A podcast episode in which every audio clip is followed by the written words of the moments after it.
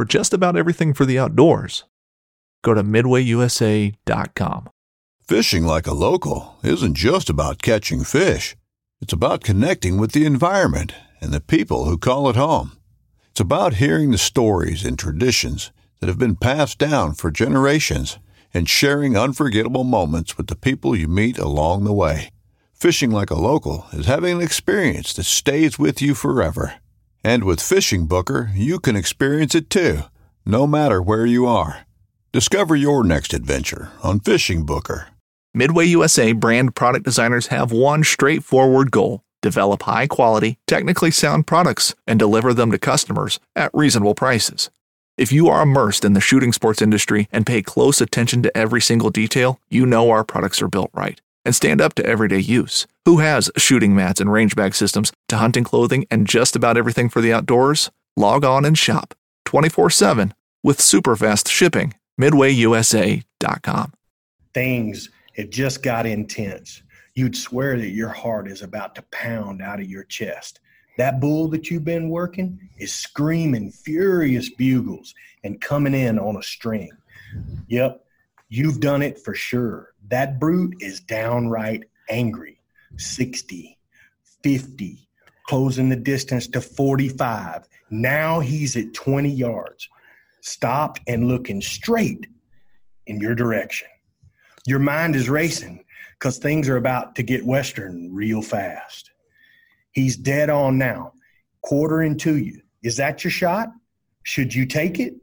Friends, that's the scenario that is going to play out thousands of times this year throughout the West.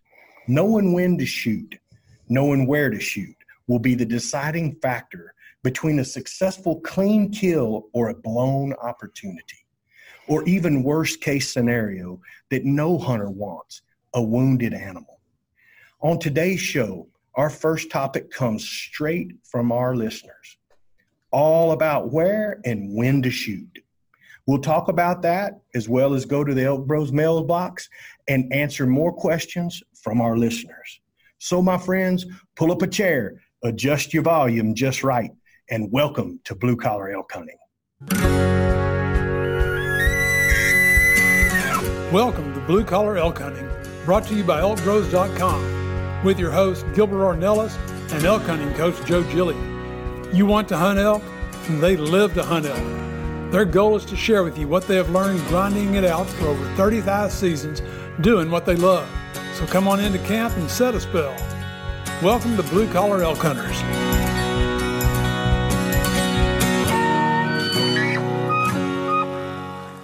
Hello again, everyone. If it's your first time with us, glad to have you. Hope you enjoy our show. And for those blue collar hunters out there following our show, welcome back to Elk Camp. I'm Gilbert Ornelas coming to you from a non-disclosed place in Texas. and joining us from New Mexico is your elk hunting coaches Joe Gillia and Leroy Chavez. Non-disclosed, huh? non-disclosed, huh? actually, actually, I'm gonna put out a little uh, a little plug for uh, the Hampton Inn here in Plano, Texas. They're allowing me to use their beautiful meeting room to do our podcast. Tonight. That's the best you ever look, man. I don't know if it's lighting or or lack of it. Probably lack of it, Joe. if you guys are in the Plano area, please stop by. There's friendly staff here and a and a warm bed and good breakfast in the morning. So uh, that's that's my plug for for the Hampton Inn. for Inn. the hotel. Yes, All right, sir. bro. You betcha. What's up? Well, fellas, first thing first, right now, it's going to go to our Elk Bros shout outs. There we Uh, go. if you're new to our show, these are just our shout outs from a few cities with the most listeners topping our charts this week. Topping the chart this week, guys. This city's name translate to dwellers on the bluff and is the home of the millionaire investor Warren Buffett, as well as having hosted the NCAA World Series for over 50 years, Gilbert. The Really? College World Series, yeah, for 50 Yeah. years. No doubt. No doubt. Yeah. That's Yeah. Omaha, Nebraska. Omaha, Nebraska's in the house. Uh, the next one up, originally named Edwinton, it's the state capital and holds a Guinness World Record for uh, from 2007 when 8,962 people gathered and turned themselves into snow angels. Uh, big shout out to Bismarck, North Dakota. Oh, so it took 8,962 people to lay out in the same area and make snow angels to get this Guinness Book of World Records. So I'm just wow. like, I don't know how many were they over. I mean, were they just like one over the? What other state would have done? I didn't you know, know there was eight hundred and eight thousand nine hundred and sixty-two people in the whole state of North Dakota. oh, I mean, you can, come the letters. hey, you can ride in that state. I, have I've worked up there a bunch, you know, uh-huh. around uh-huh. Williston and all that. And right. I'm telling you, Joe, the first time I drove through there, I was on the highway, and you know, most of their gas stations aren't on the highway. Uh-huh. I was on the highway, and I swear to God, the rapture had come because there was not a soul driving on there. I'm had to call my mama Joe and say, "Mom, are you still alive?" Because my mama and Jesus, they like that, right? they like so that. okay. At the end of at the end of the day, I thought maybe the rapture had come. But oh. yeah, eight, you get eight thousand nine hundred sixty-two people in North Dakota, man. I'm telling you, that's a lot of folks. You know what? If you're going to lay in the snow, you better have over eight thousand people next to each other just to stay warm. yeah, that's pretty dang chilly. Pretty dang chilly. That's awesome, man. Uh, yeah. Hey, the world's first ever installed parking meter happened here on July 16th, 1935 in a city that I've spent a lot of time in, and it's a great town if you've ever gotten to it Oklahoma City, Oklahoma. Oklahoma City, guys. Thanks for watching in the house, man. And so we can blame all these parking meters on Oklahoma City. yeah, for real. Send the mail to them, y'all. Okay. Yeah. Up next, this city's name comes from a French term for beautiful view.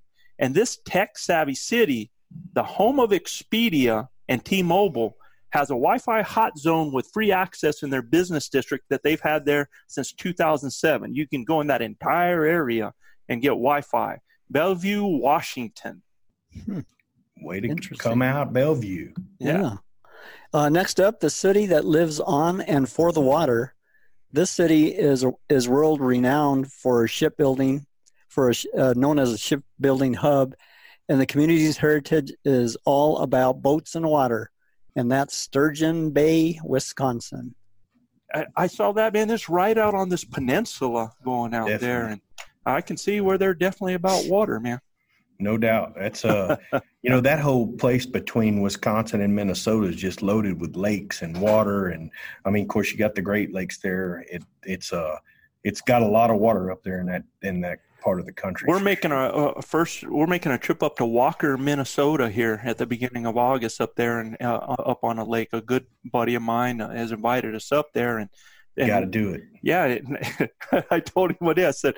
Yeah, I, I hear you guys have a lot of lakes, and he's like, uh, yeah, the state of a thousand, you know, ten thousand yeah. lakes or something like yeah, that. Yeah, it's it's a lot for yeah. sure. yeah, I fished up there. It's every pond's got a big fish in it. I mean, it's it's crazy. I can do that. We're ready for that. no doubt. All right, guys. Well, let's get to it. All right. You know, I want to give a shout out to Jimmy Davis of Bahama, North Carolina, Bahama, and Andrew Walla of Poteet, Texas, as well as those you on Instagram that inspired today's main topic where and when to shoot elk. Where and when to shoot elk. You know, we uh, we got a lot of stuff on that. You know, you talked about there was one of our episodes where you talked about where your daughter hit on yeah. that animal. Yeah. And uh, that animal, you know, died in in no time. And ever since you said that, everybody was wanting to know where in the heck is that, man? Yeah, for sure. So, yeah.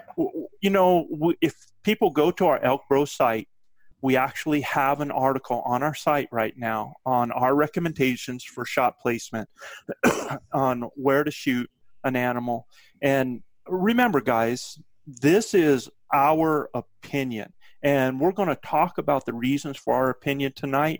And uh, we're going to cover all of these different shots that will kill an elk and put them down. And we're going to talk about that placement. So I think it's real important that you guys know that, but I want you to know ahead of time that, you know, in all the years that I've put in guiding over 25 and the 37 years I've, I've been hunting elk, I've seen, we've seen a lot of different hits and we've oh, seen when they go wrong and a lot of time when that happens, it's not necessarily because somebody didn't have a good shot.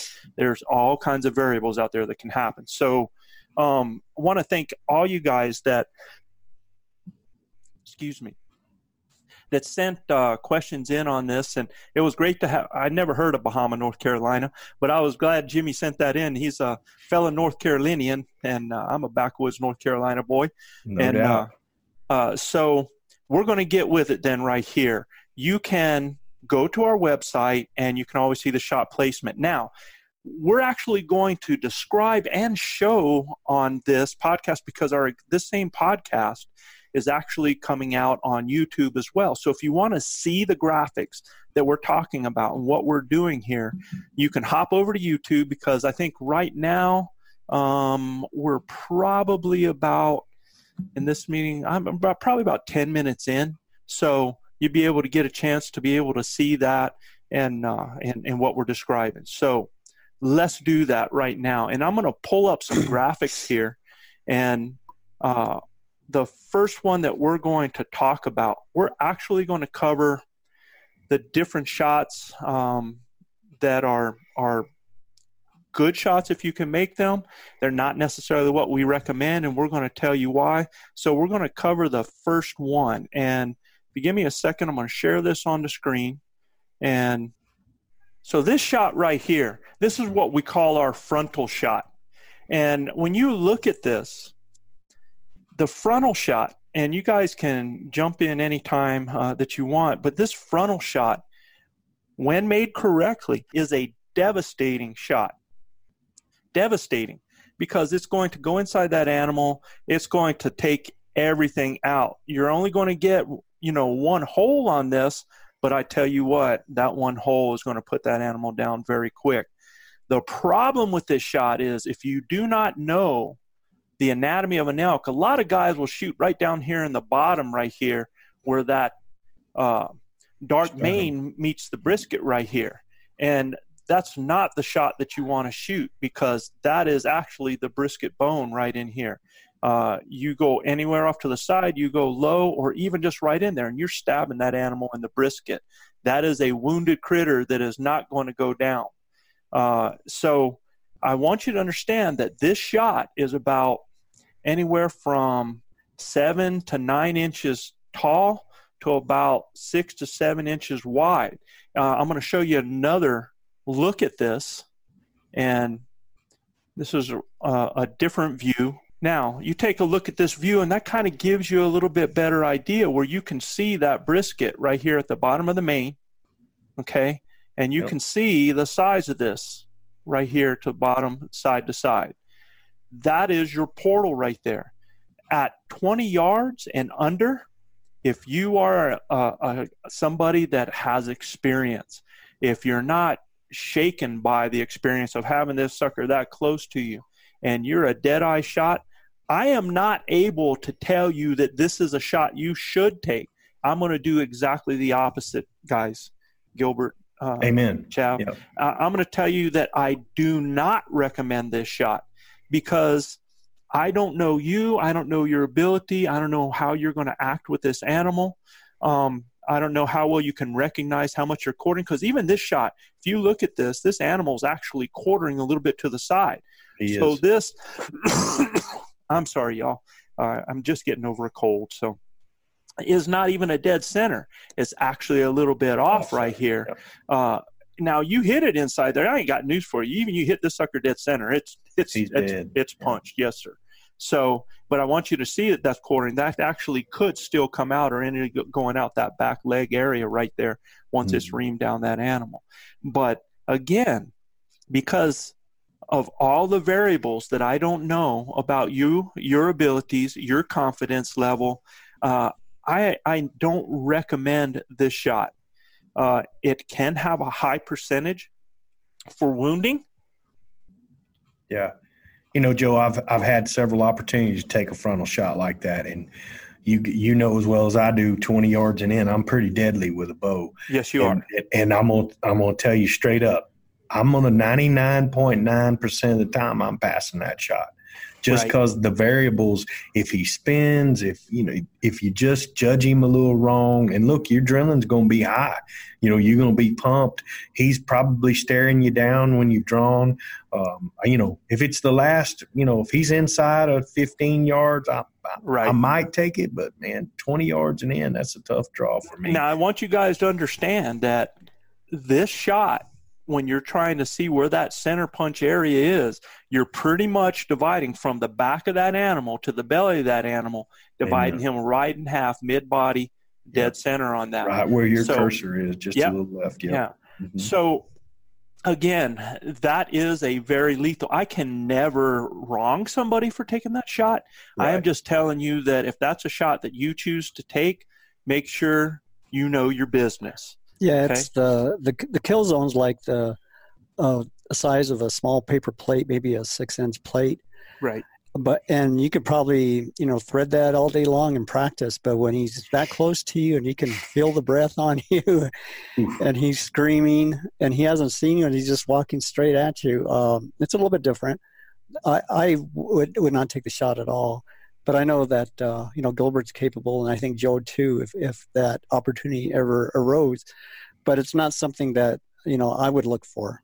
Now, when you look at this animal, to help line you up, they have the linea negra right there, right uh, what we call black line, right and that pretty much splits them in half, and then your mid body. Okay, right. so just so that and and I want you to be educated on that because if you hear things from other people, I see a lot of people put a dot right down on here, and you're you're asking for for danger down Mhm. there and where that meets, where that uh, You're gonna hit dark vein sternum. meets yeah. right there. You're going to hit yeah, the and look, and look, we shoot. You know, a lot of guys that hunt elk shoot hammers, right? I mean, when Sure. when I say shoot hammers, they shoot a bow that's really capable of some high KE and kinetic energy.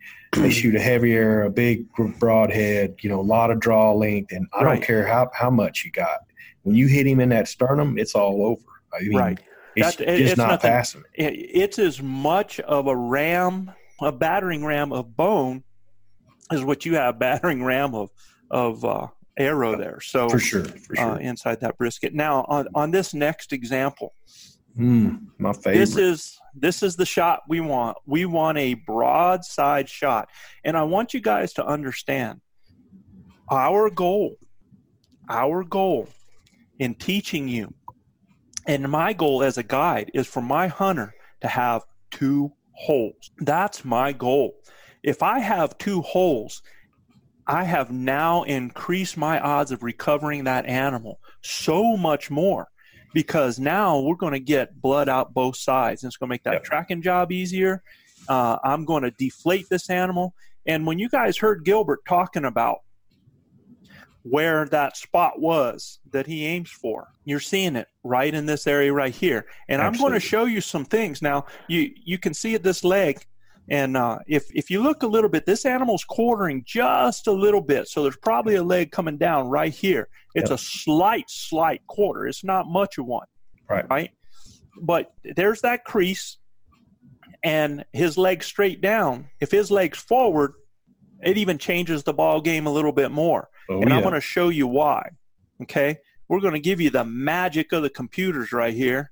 And what I'm going to do is I'm going to start taking this opacity down. Oh, it's cool right there, Joe. Y'all are going to want to see this. I promise you. Y'all get to YouTube and check this out because this will change the way you look at an elk's anatomy. So what we have here, and I actually want to turn. Uh, let's see, we have that there. I'm going to turn that off for right now. But what you're looking at is we have the heart of this elk right down low right here. You can see the liver folded in. You got the lungs right here. This right here is no man's land right here, man. You do No not want to be messing with that because you stick that sucker in the shoulder uh, blade shoulder bone right here. You know some of you guys might get a puncture right through here. Well i got news for you. Even if you get that puncture right through there Which that is a- animal's Yeah, he's going to shear that arrow. Oh, you're yeah. going to get barely part of one lung and that animal's going to die weeks later Lived it, Joe, for sure. Yeah. Yes, sir. And those, Yeah. those I of you need to be six inches to the right. If I was six inches to the right, eight, eight inches to the right, we're gonna we're gonna celebrate over him instead of find him six weeks later. What were you going to say, Joe? Uh, those of you that are just listening and not seeing the graphic, uh, he's talking about the scapula. Uh, you can you can penetrate that, but uh, it's hard to recover. And where Mhm. that scapula comes down to that joint on that shoulder is Mhm. the thickest location on that animal you can find. You get below that, or even, you know, if that leg's forward and you get back of that elbow, you're getting nothing but brisket down there on the bottom. And you're going to get blood, but that animal is not going to go down. So, what we recommend is you take that crease and you go mid body and you're back three, four inches uh, you can, you know, and I say three to four inches. You could probably go five to six back there. I say three to four. And me and Yeah. Gilbert kind of debate about this, right, bro? Right. But- yeah. No. No doubt. I mean, I I I've pulled back as far as five or six inches, depending on my On shot angle. angle. Yeah, my shot angle Sure. and everything else. But you know Yeah. where your cursor is right there. If you move it up just about three inches, right there, my daughter hit a bull with the with a uh, a crossbow, and when she hit him, blood flew out of him Yeah. and he died in less than 90 seconds. I'm Yeah. talking feet up, muerta. I mean, so you don't dead, think that she hit that artery underneath the I, back? I don't, man. I mean, it was. I don't think it was high enough, but Yeah. if she did, I mean, look, it it killed him stone dead quick, right? Right. So I went, hmm. Um, I said, you know, I'm going to start aiming in that general vicinity. I'm going to start placing my my red dot there, and that's what I'm going to start doing. And you can ask Chab. I mean, every bull I've shot, it they ain't gone 40 yards, you know, and So- they they feed up. And and I, I want you guys to see i if with an animal standing straight with the leg straight down like that, he gets a little bit of protection in that heart area right there. If Mhm. he's got that leg stepping forward, he Oh, yeah. exposes this entire area right here. I mean, he just exposes that whole heart if he's got it there forward. So it Yeah, their lungs their lungs go a lot for, further forward too, Joe, too as well. So you know, if he does Sure. have his foot forward, you're gonna have a better chance. If you get him in line, you're gonna have a better chance of getting both those lungs. And look, I'm just gonna tell you, you know, an old wise man that's passed on, who's one of my dear friends, Carl Gamage, uh, kind of one of the founders of this deal uh, with us hunting together. Um, he said this a million times. He didn't care whether it was a field mouse or a bull elephant. If you put an arrow through both lungs of a field mouse or a bull elephant, he's going to die. That's exactly And, uh, right. He's a hundred percent right. You know, You hit that animal right where we're telling everybody to hit it. You Yep. double lung, you get a pass through, you zip through this animal, Yep. and you deflate it just like a balloon. That animal, and and guys, it doesn't matter if that animal dies in 30 yards or 100 yards, he's going to go down and he's Yep. going to die. He's going to leave you a s- good blood trail. Yes, and you you stay off of it. You be diligent, Yes. stay off it for that 30, 45 to an hour. You you're not going to uh, when you come up, you're going to be doing like I said on the article, you're going to be doing the happy dance. Okay? Yeah. Yep. Because that's going to be there. Now, with that said, I've had people that you know when I showed them my dot of where I tell all my hunters to hit, said, "Well, isn't this the golden triangle right here?" So, in other words, that area right above the elbow where you have the heart, and there's like a triangle that is formed uh, by the scapula to that that shoulder joint all the way down to the elbow. Yeah, it's the golden triangle, y'all, because that it's a golden sweet spot. It sure yeah. is. You hit it in that spot, again, that animal's going to die. You're most likely going to hit the heart or the top of the heart. The only thing that I tell people is again, if this guy has his leg a little bit back, it changes that formation. And if if by some reason he moves or uh, you jerk, if you come over here to the left side just a little bit, you're in that shoulder, right? oh yeah, it's You you come back don't down. be- you don't want to be in that shoulder. I can tell you that. Yeah, you just From pull a, you pull a little bit left there, or you drop a little bit down. Uh, now you're in brisket, you're in in in leg. So two sides of that golden triangle are kind of a, a, a danger zone. Kind of the Bermuda Triangle. There you go. I mean, it's beautiful when you're on the Yeah, beach, No doubt. No doubt. but man, when they're when it gets stormy, it could be ugly. So you get left of that, you know, and and the propensity for guys when they pull, they do they are going to pull to the left because that's where the torque comes from on a right-handed shooter. Uh, same thing with the left-handed shooter. So So From- here's the other thing, Gilbert, uh, and I'm going to bring up one of our buddies, uh, Luis Gonzalez. Hmm. You know, Luis, we were shoot. He shot a bull exactly in this crease right here, mhm, but that bull was quartering away. So mhm. what happened was he got one lung. It punched out the front shoulder on the other side. Mhm. And let me tell you, people, you guys that are listening to this, that bull bled for 300 yards like somebody was taking gallon buckets and throwing blood all over the place. Yeah, Ray Charles could follow that blood trail. Oh, in a heartbeat, man. Mm-hmm. And and we followed that animal and we followed it and we followed it. And then when we started finding where it was laying down and it was rubbing its chest and sealing up, now that bull died. He had to have died weeks later. We tracked that bull from daylight after we waited our time and tracked that bull. We tracked that bull from that time for, I don't know, nine hours till that evening. Yeah, and that was five of us doing Yeah. that. So Yeah. yeah, you know, it was real, real intense tracking. And then uh, he went back the next day and And tried started it again. again. Yeah. and He we did. looked for birds we did everything we could and it i mean luis felt horrible and uh, and i don't blame him man you know we all go through that and it's a tough thing the only thing is is you know it, it happens it does happen it happens to the best of us it has And- happened to me one time before you know again, Joe, if we get away from that golden triangle and he And- pulls up there to where that that spot is, right we got a dead bull, right? that's exactly I mean, right he's he's he's got enough wiggle room there that if he is left or right, it ain't going to matter, you know. And we're but gonna- if he's down in that golden triangle and that that animal's quartering, well, you're only going to get one lung. only going to get one lung. And here's the other thing that I don't like sometimes is if you do get an angled shot, or if it does hit a rib and turn, or if it is getting just barely any penetration for whatever reason, a lot of times what happens is, is this animal runs, comes back, and shears that arrow off. Yeah. And if you hit in here, most likely you are not going to get a pass through on the other side because of that leg bone on the other side Mhm. and and when he shears that off that flap of skin if you look underneath their armpit that that's real free moving in there and that Mhm. flap of skin will cover that hole. That And animal will bleed. bleed internally. Right, and even though that animal is going to go down and die your tracking job has just it, it's become incredibly hard. Right, because understand that these animals look at this critter. This is a horse with horns and they run like one.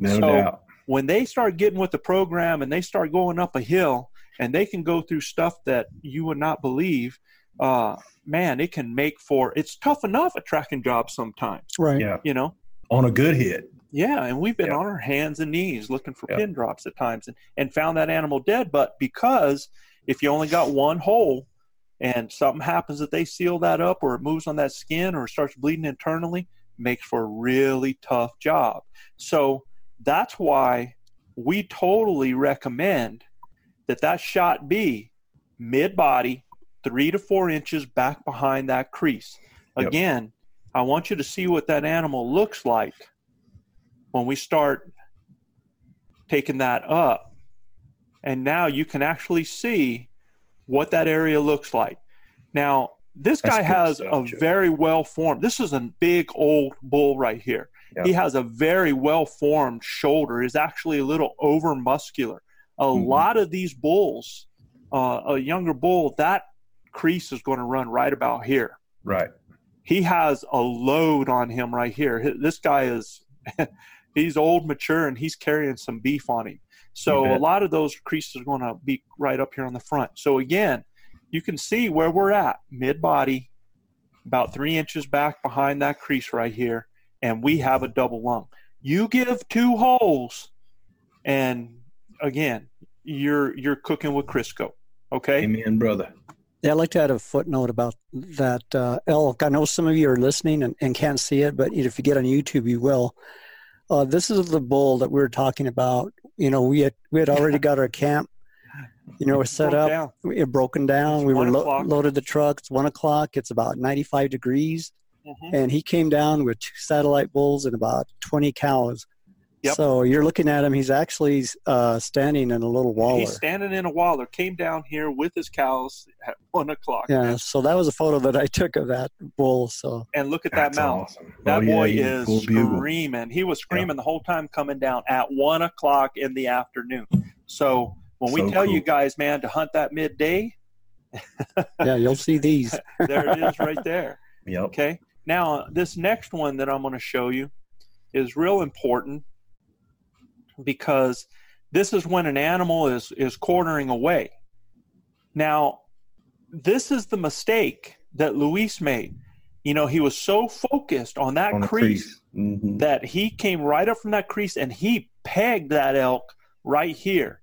Now, I guarantee you that's a dead animal, but because of that angle right there, he got the front of one lung and blew out the front shoulder of that animal right there. Had he instead, anytime those animals, like if they're standing broadside and you're trying to figure out what the angle is, when you see the leg on the other side, it tells you. Now, if this was looking at just the opposite, you know, where we had two legs we could see like that, well, now we're on a frontal shot, right? Sure. We do not take a quartering to shot. Do not take a quartering to shot. Can it be made? There is a place where you can thread the needle on that. Now, I'm talking archery. Rifle, whole different business, okay? Mhm. Um, you know, this shot right here, same thing with a rifle though. Yeah. You always aim at that other leg on the other side. Mid body right here. Now you're taking out both lungs. If you look at this bottom one right here, I'm just going straight up. So an animal standing away and I can see the opposite leg on the opposite side. I'm going right up that leg and I am taking that shot mid body. Okay? If he's quartering any more than this, you're asking for trouble. Yep. You're asking for trouble. So that's Especially if you we get a little deflection from a rib, you know. uh, Right. we'll get a little deflection if we catch one of those big ribs. If you're lucky enough to pass through the center of it, you never see it. But a lot of times we'll catch a little bridge of that rib and it'll move that arrow forward a little bit. Right.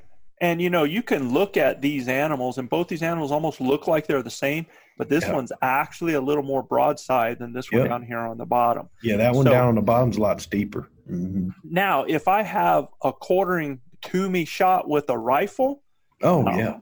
Yeah. that's a whole different ball game. We're letting him rip. Yep. Mhm. That can be made be made all day long.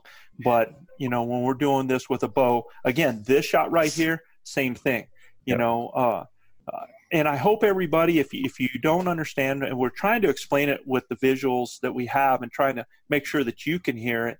But again, if I had to tell you without you being able to see anything, a quartering away animal, find the leg on the opposite side, go straight up it, mid body, tunk. That's your spot right there. Okay. If you got an right. animal, you got an animal broadside, you find that crease, you go up, straight up, mid body, come back away from that crease, away from the shoulder, about three to four inches, tunk. That's your spot right there. Now, rifle hunter, um, a different deal. Now, and I'll tell you this too, even with the rifle, you got to ask yourself how much meat you want to mess up. Okay? Yeah. Because, you know, I've seen guys that their theory is to blow that shoulder out and uh, and then you're you're you're good because that animal's going to go down. He's not going to be able to run. Well, if I was to do something like that, then doggone it, I'm right above the elbow. Now I'm aiming in that golden triangle right there, right above Yes. the elbow, Yeah. and and I'm going to put that animal down. You still might, if he's quartering, you know, like this animal. I guarantee he's got a little bit of a leg right here. You might blow out the other shoulder. So Yeah. that's something for you to think about, right there. That top that top uh, diagram, Joe, is almost the exact shot that I made at 69 yards, Uh-huh. uh, and I shot him probably about four inches higher than where we are in the center right there. That bull died within what 50 feet? Right.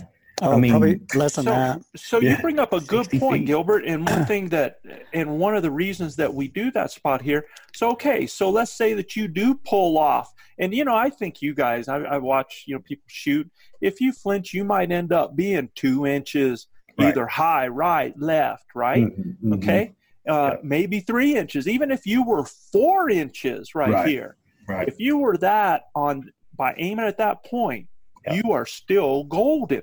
Money. Okay, so Money. that that's real important for you guys. I, I hope this has helped you. I hope uh, that helps you understand. And what I do now is I usually take people that uh, th- that I'm teaching about and taking them out for the first time. I go through a magazine on elk and I have them look at it and man, boom, with a pen. Where are you going to shoot? Where are you Yep. going to shoot? Because you want to get yourself lined out the same way. You want to get yourself lined out that way, the same way as if you were in a live situation. So instead of having a diagram out there now, you know, you can say, okay, he's quartering away up the leg, boom, right there. Okay. Or I don't take that shot. Why? Okay. Sure. Sure. So um, that's the the where part of this. All right. And That makes sense. I, I'm I'm kind of getting rid of everything else here right now so that uh, my desktop's not so uh, crowded Cluttered. the rest Right. Yeah. So let's talk about now the when part. And, you know, that really refers to when and how to draw or how to take a shot with the rifle. So you have an animal. And think about that at the beginning. Gilbert, by the way, man, your intro, that, that was the bomb, man. I appreciate it, man. We hit that one. on- We hit a hit a home run with that one today for sure. I, I, I don't know about you, but I was like, oh man, I, I got my heart going right now. well, hey, man, that's the moment of truth, and I've been there so many times. And you know, for every all the listeners out there, I've messed up more than I've than I've uh, than I've won, but I've you've been able to put a pretty good streak together here the last few years, and um, it's all about making those right decisions. And this Right. is this is the the coup de grace of when to knowing when to do it. You know, and I, for me, it's just about reading the animal. You know, and and and then picking my spot. You know, and Definitely. then and and I'm I'm gonna always have myself in front of cover, uh, and I don't care if the animal's looking at me to draw. I really don't. Um, I'm gonna cover my draw. I mean, I'm gonna let you go through a bunch of that, Joe, but I'm gonna cover my draw when I go. I'm gonna, you know, usually I'm gonna stop him if I need to if he's walking, but I don't take a walking shot. I don't take a, a trotting shot. I mean, you know, it's you Right. learn you learn to get that animal stopped and read his body and then send it.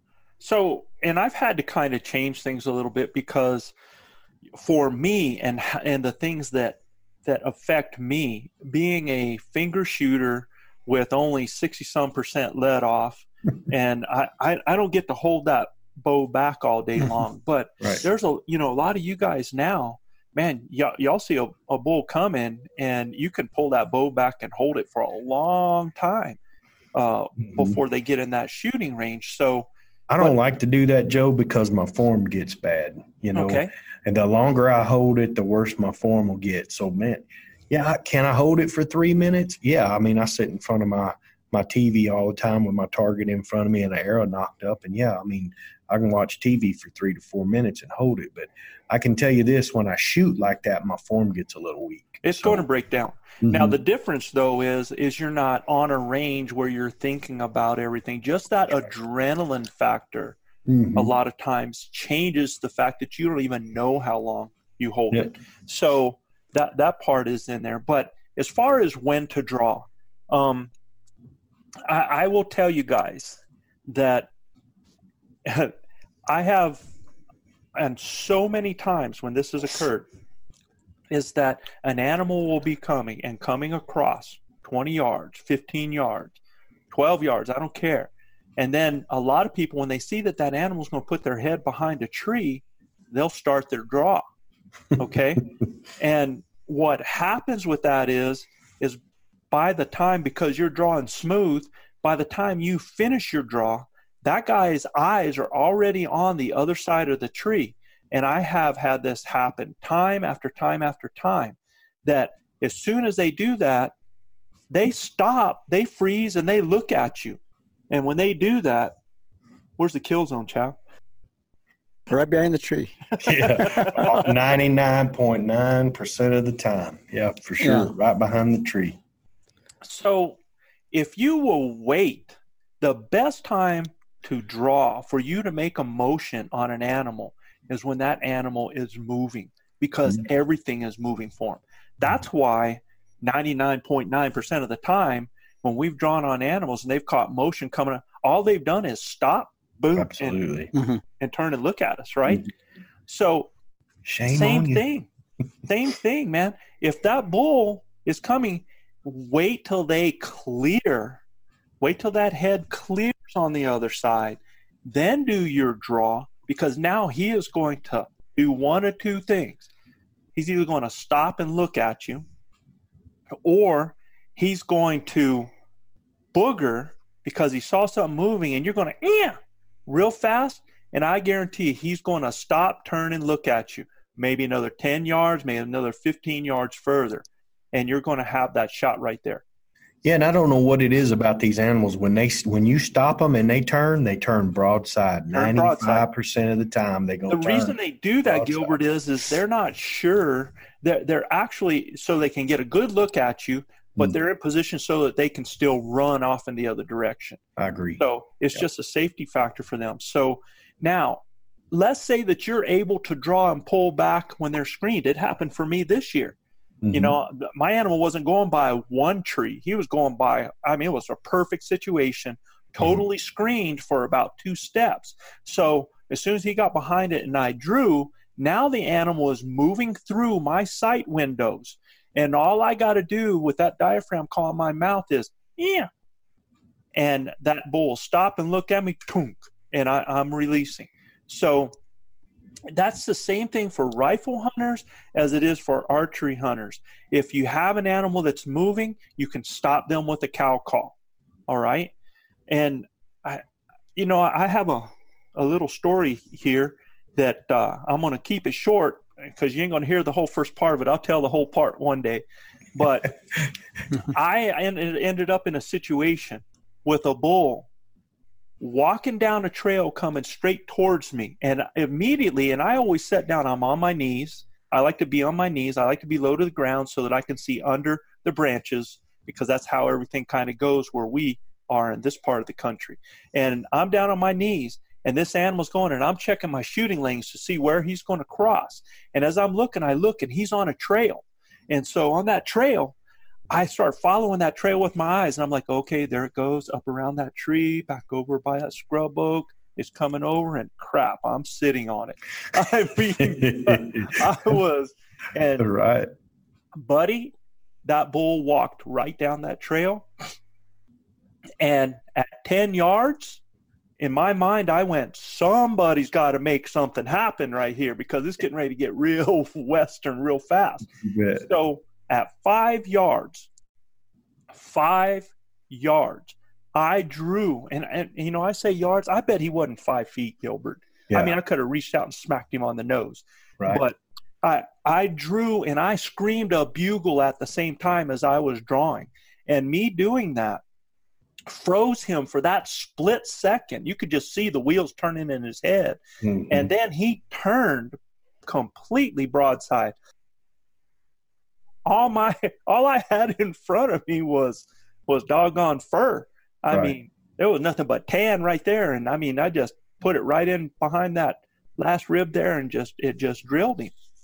But the the point of the story is that sometimes in those situations if you and i did that with that big bull that i killed if you bugle when you're drawing at the same time that animal sees movement and they associate that with another bull. Sure. And the first thing they do is they see that mo- movement and they turn, they stop, and they look. And it gives you that second that you need to get that shot off. And, and they're, they're locked. All right. So uh, that's something that, you know, when to draw is, you know, again, if they're moving and they're coming across, wait till they're in your shot area. Now, sometimes you'll cow call and they won't stop. I've seen that happen. Oh yeah, yeah, for sure. You know, Mhm. but Yeah, good example of drawing back while they're running. Remember last year uh, when we were on that road early in the morning in the burn? Uh, when I got mine, we saw uh, we saw the bull coming down the hillside, right, and he crossed right in front of us, less than thirty yards, right. probably like twenty. He came to a screeching halt, but I, I had already drawn. So uh, when he came to screeching halt, the arrow was already in its way. Right, because he drew knowing that animal was getting ready to come across his sight Yeah. picture. You know, I Mhm. give a cow call. He, I mean, he put the brakes on and turned, and Yep. it was too late at that point. Yeah, he was like, "Uh oh, I'm I'm dead." Yeah. So, Mhm. um, you know, when to shoot? I agree with you, Gilbert. You know, moving or stopped.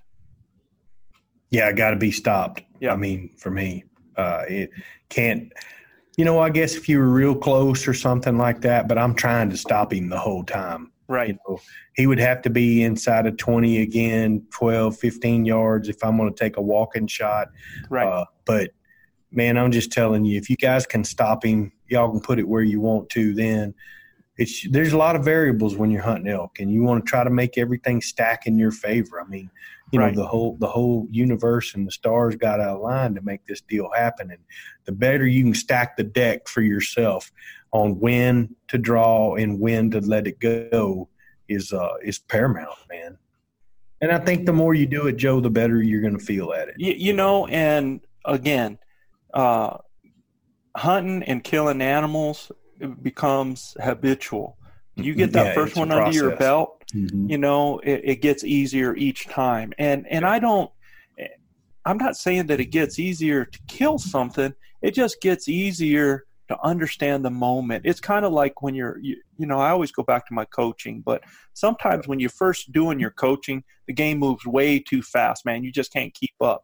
But Oh, after yeah. you start getting a few games under your belt, it starts to slow down and you can see things in front of you. So that's kind of what, what I'm talking about there. And, and being in that position gets to be a habit. So, um, we're going to go to our Elk Bros mailbox now, and because I think we really, I think we did a great job uncovering that. If we didn't, guys, and you have questions, give us a yell. Now, I want to tell you, I, I, a lot of you guys that have sent some questions in, I sent back that you know we're going to answer your questions in this next episode, but uh, we kind of we we've gone a little time already, and I'm not sure if we'll get everybody in. So um, we've got letters from Chad Hashin, Mark Newman, uh, Zach Reiswig from Idaho, Tim Curtis from West Virginia, and Chip Nelson from Jamestown, New York.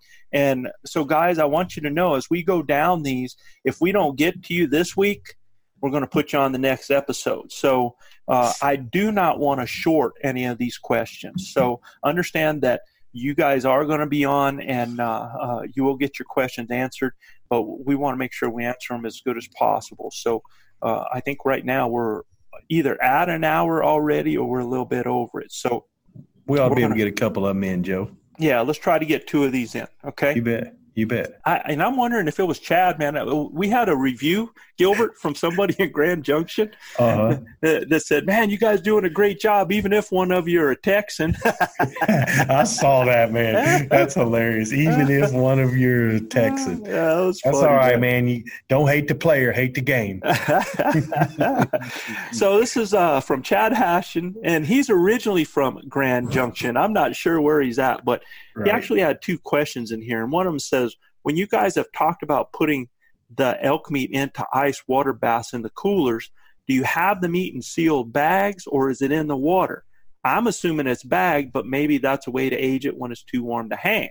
And uh, Chad, it's uh, it's it's meat to water.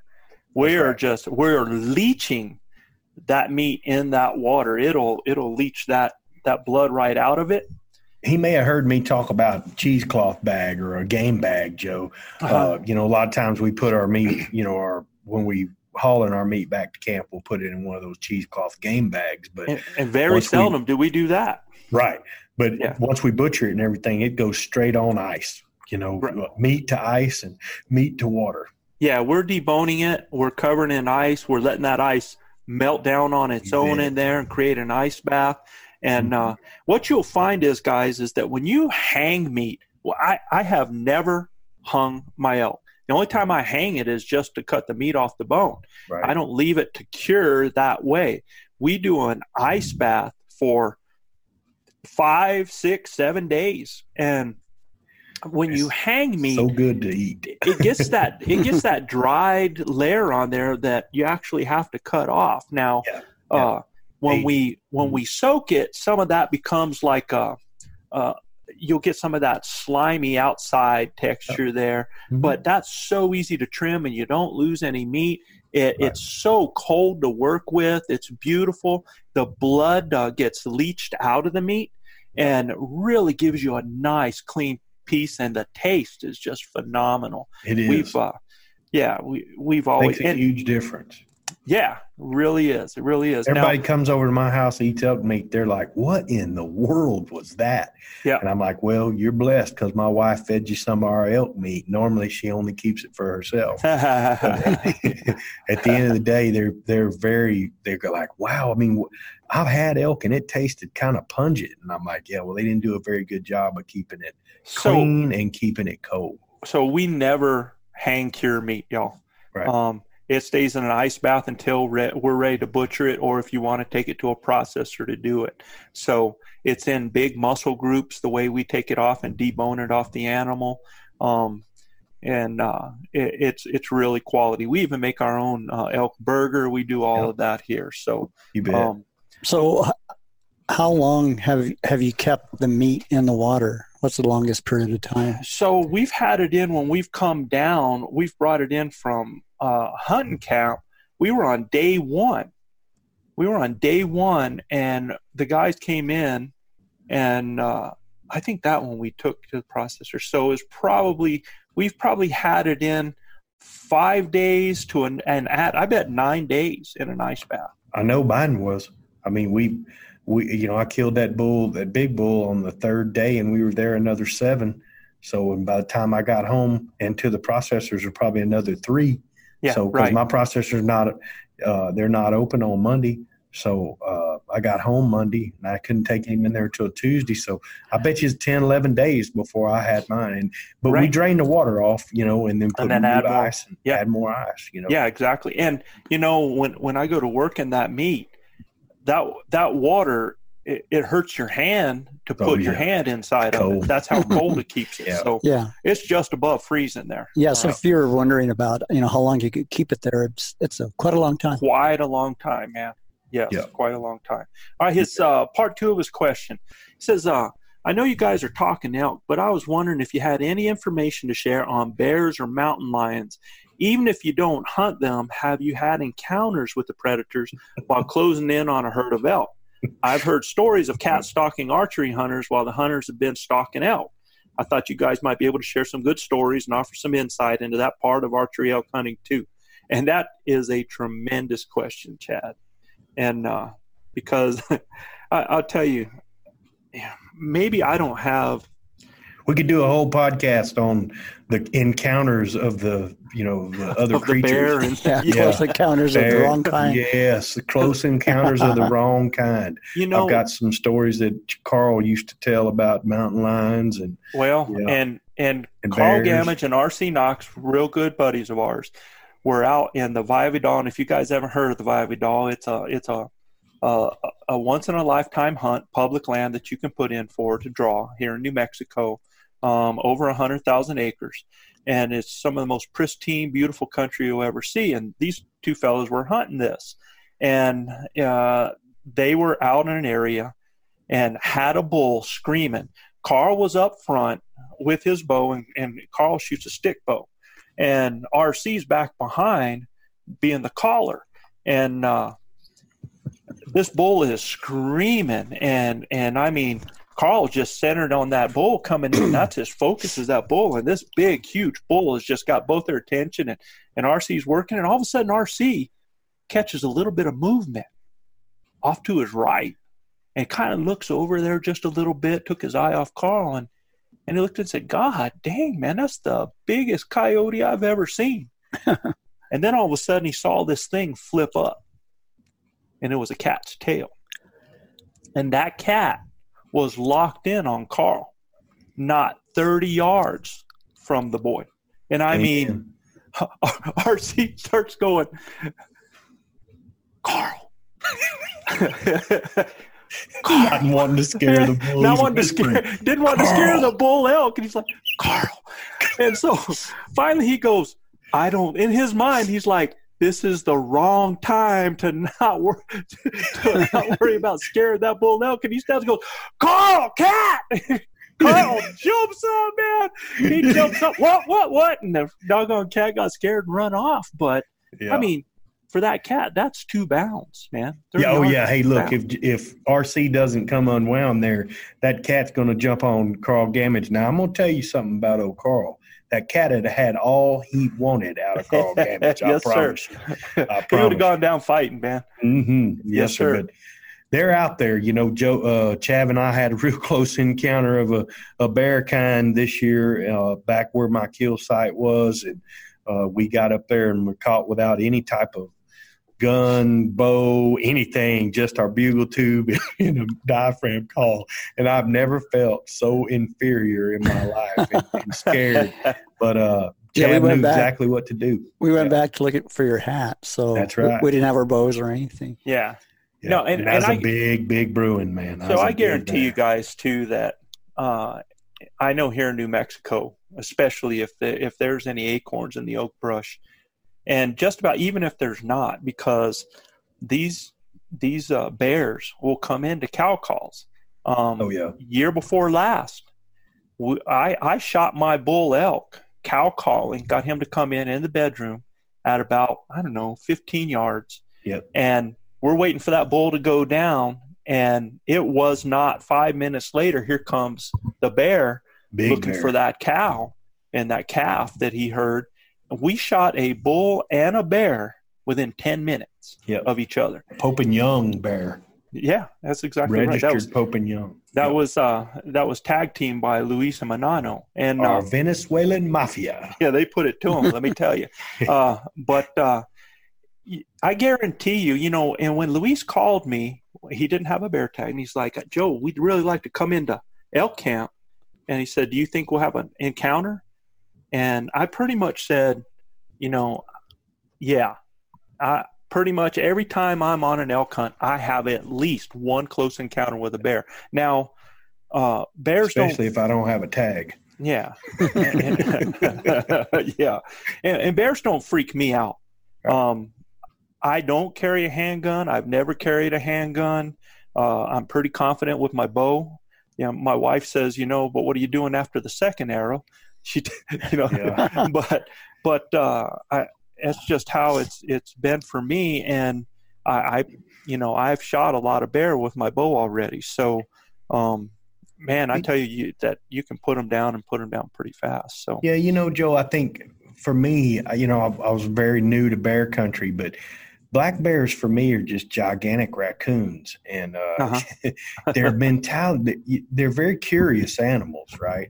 Right. And once they figure out that you're a human, they, they're as scared of you as you are of them. oh, unless, most definitely, Unless they got cubs, unless you run up on a sow right. that's got some cubs, then you got some issues. You got some Well, decisions. and you need to get gotta away make. from that anyway because you Yeah. can't shoot that sow with cubs. So now, now you boys up in get. Montana, Idaho, they're grizzly, grizzly country. a whole different ball game. Way different ball game, Yeah, fellas. yeah, Right. I- I'm carrying a Absolutely. sidearm, and yeah. you know a big one, a big Yeah. sidearm, right? So uh, grizzlies hunt people, you know, Right. And uh, black bears, I hadn't really seen anything. You know like where that. you need to worry about black bears, not out in the wild woods. Where you need to worry about them is down in town because Uh, yeah, for sure. They're you a lot more bold in town. oh man, and in the wild those woods. guys get used to people. Yeah. Yeah. and, yeah, and they're so- dangerous. They're Oh, dangerous yeah. in town for sure. Yeah, they'll they'll come into people's houses. I mean, uh, uh, a year ago, we had an elderly lady in Mora got killed by Oh, a bear in her right, yeah. house.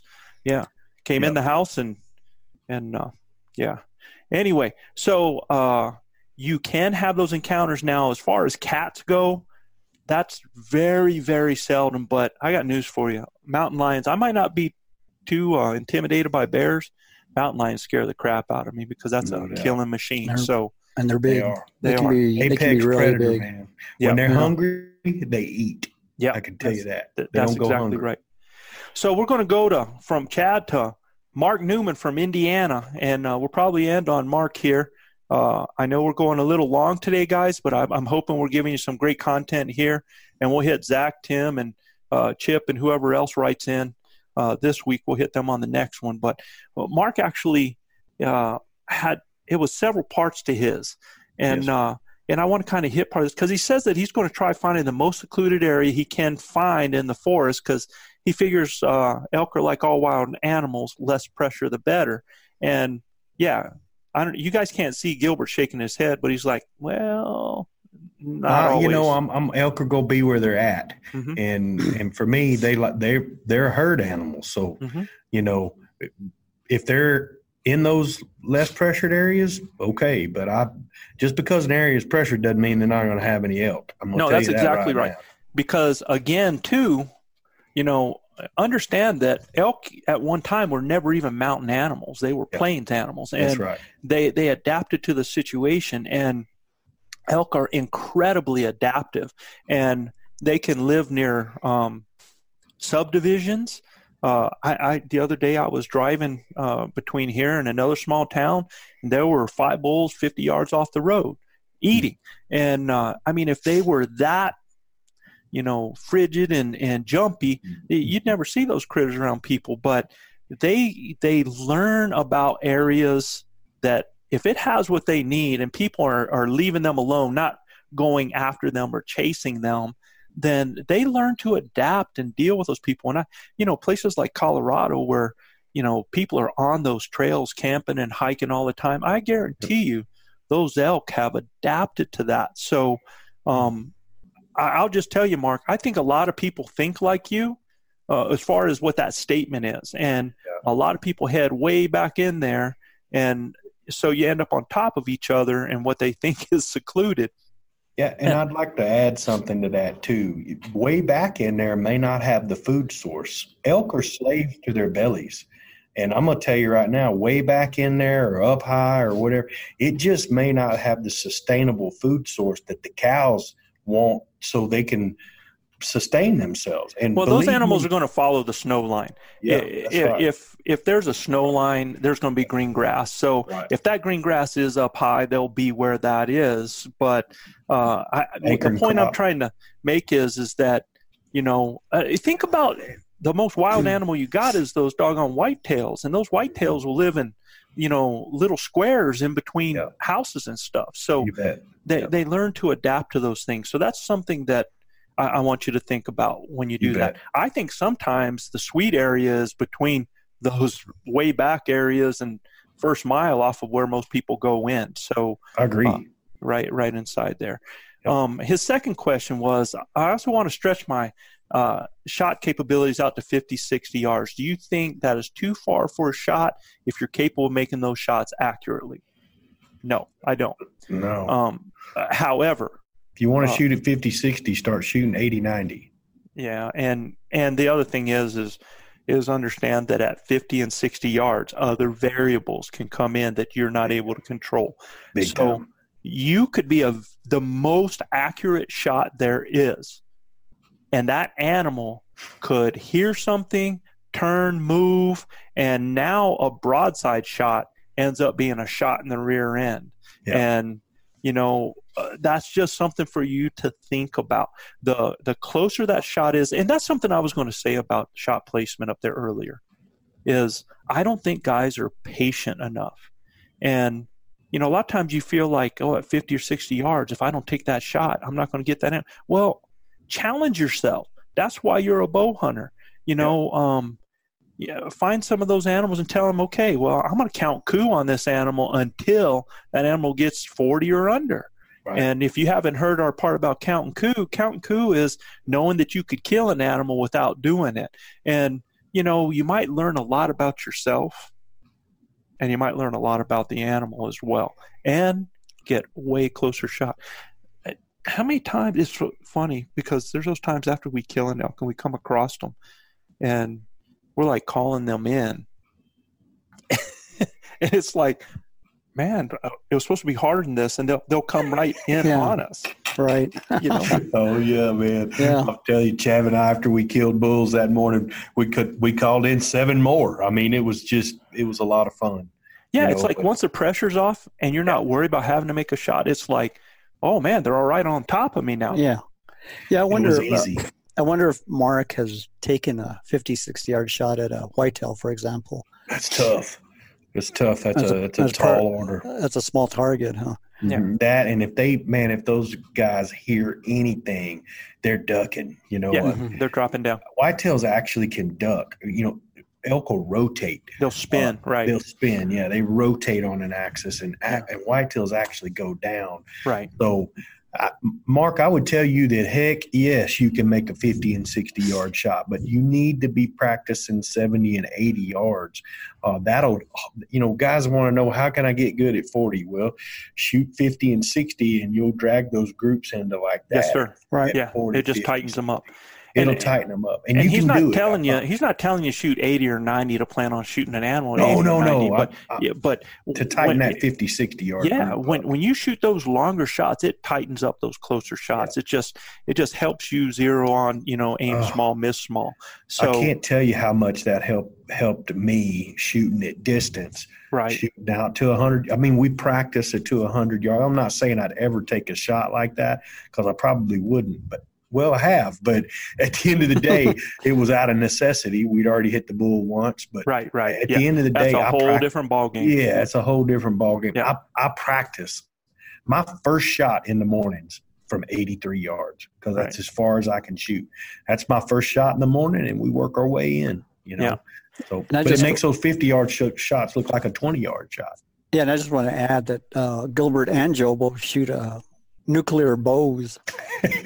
So, you know, once they release it, just a second later, it's going to hit them. Because I've seen both of them hit uh, elk at, and, at I, 60 or more. I so- think a part two mark is to understand an elk's body language because if you had an Yes. animal if you had an elk in front of you broadside and that elk's down there chewing grass that Yeah. that shot is as good as golden right there he's not going to spin off of it but right, but if he's if, staring if you he's down, staring- yeah, if he's looking at you, eh, that's all. yeah, that's different a, that's a no no Yeah. shot. yeah. Okay, agreed. so the third part, it'll be the middle of September, and we'll be around nine thousand feet. And I got news for you: nine thousand, good, good area. So I'm Yeah. hoping the bulls will be very active.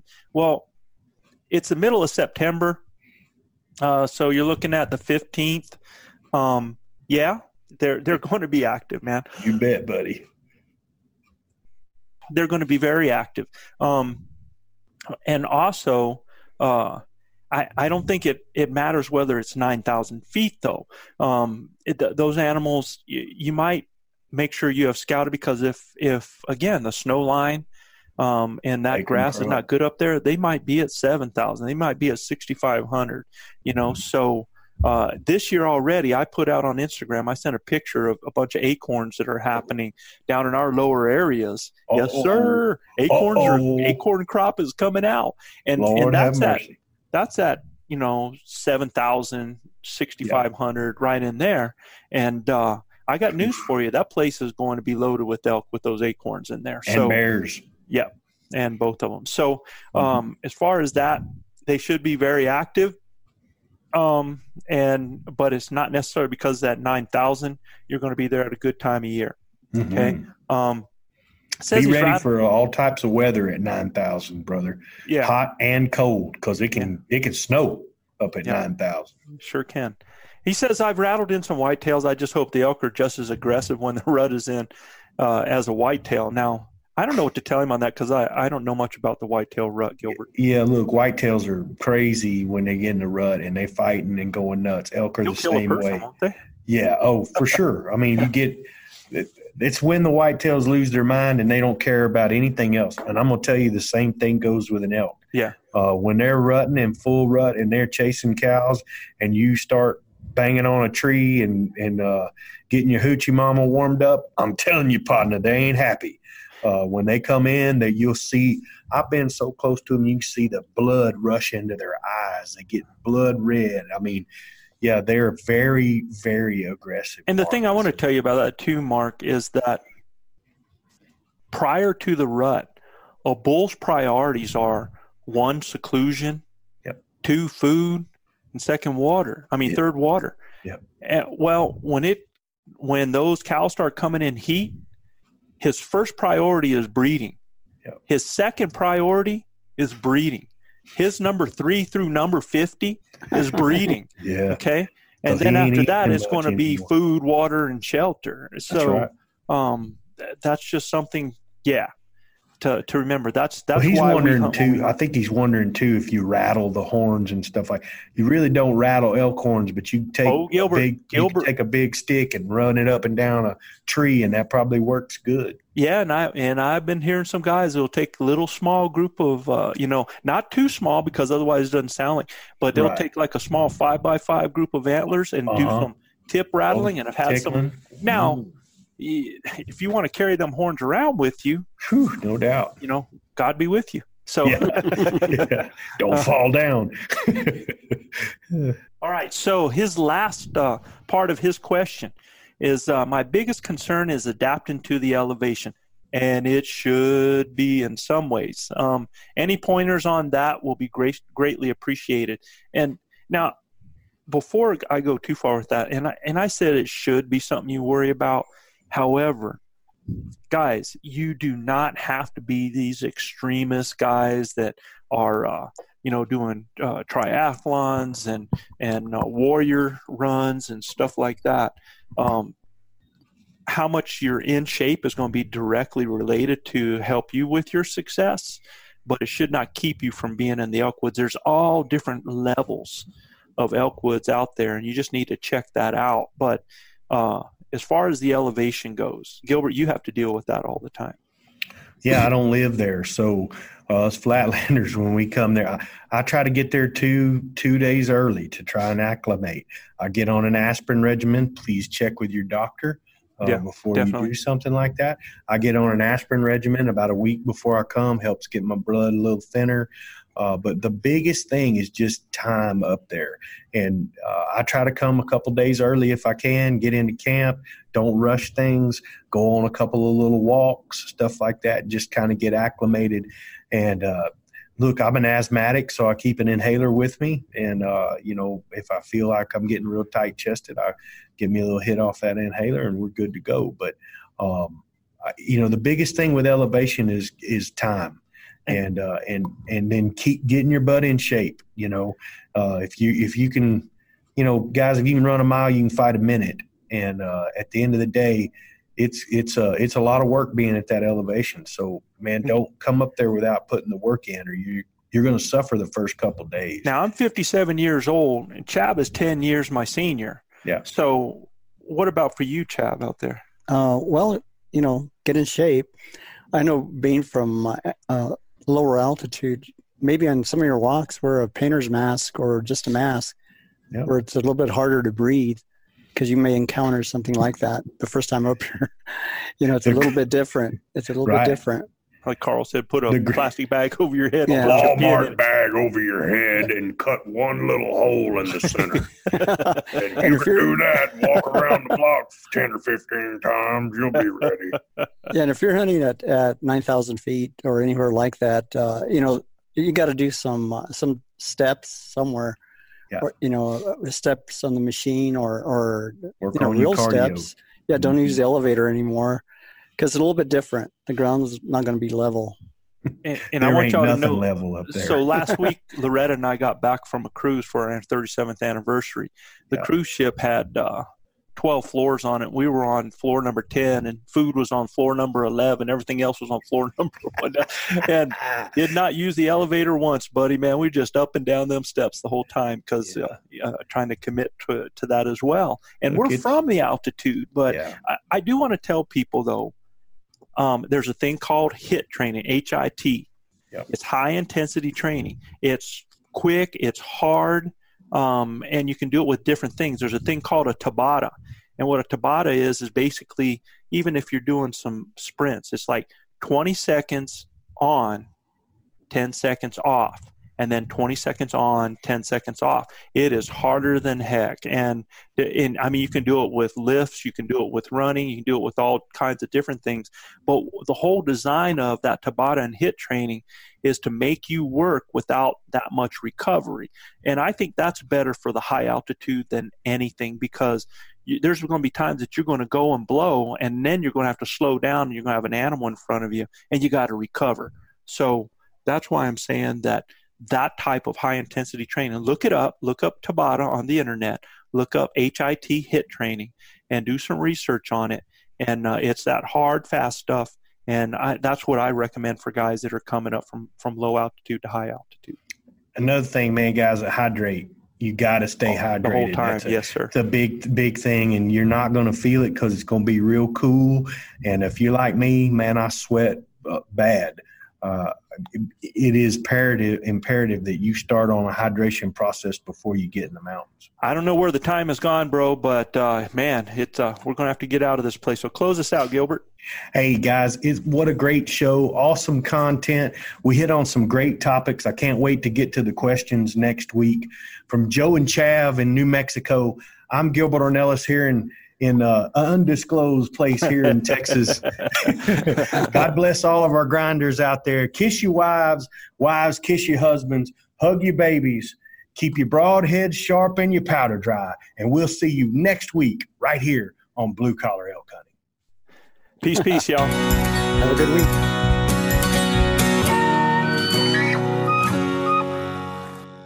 Think, with four of us spread out on a tiny island, that the task of tagging a whitetail would not be a big thing. But, as I've learned, no matter where I've been, whitetails can be damn tricky. Pursuing wild game in wild places. Tune in to Hunt Stand Presents Saturdays at 8.30 p.m. Eastern. Waypoint TV, the destination for outdoor entertainment. A life that has the stories to back it. A life to be proud of. It's a Winchester life. Yeah, baby. Six eight Western. Oh, mule deer, baby, right there. Tune in every Tuesday at 7 p.m. Eastern on Waypoint TV.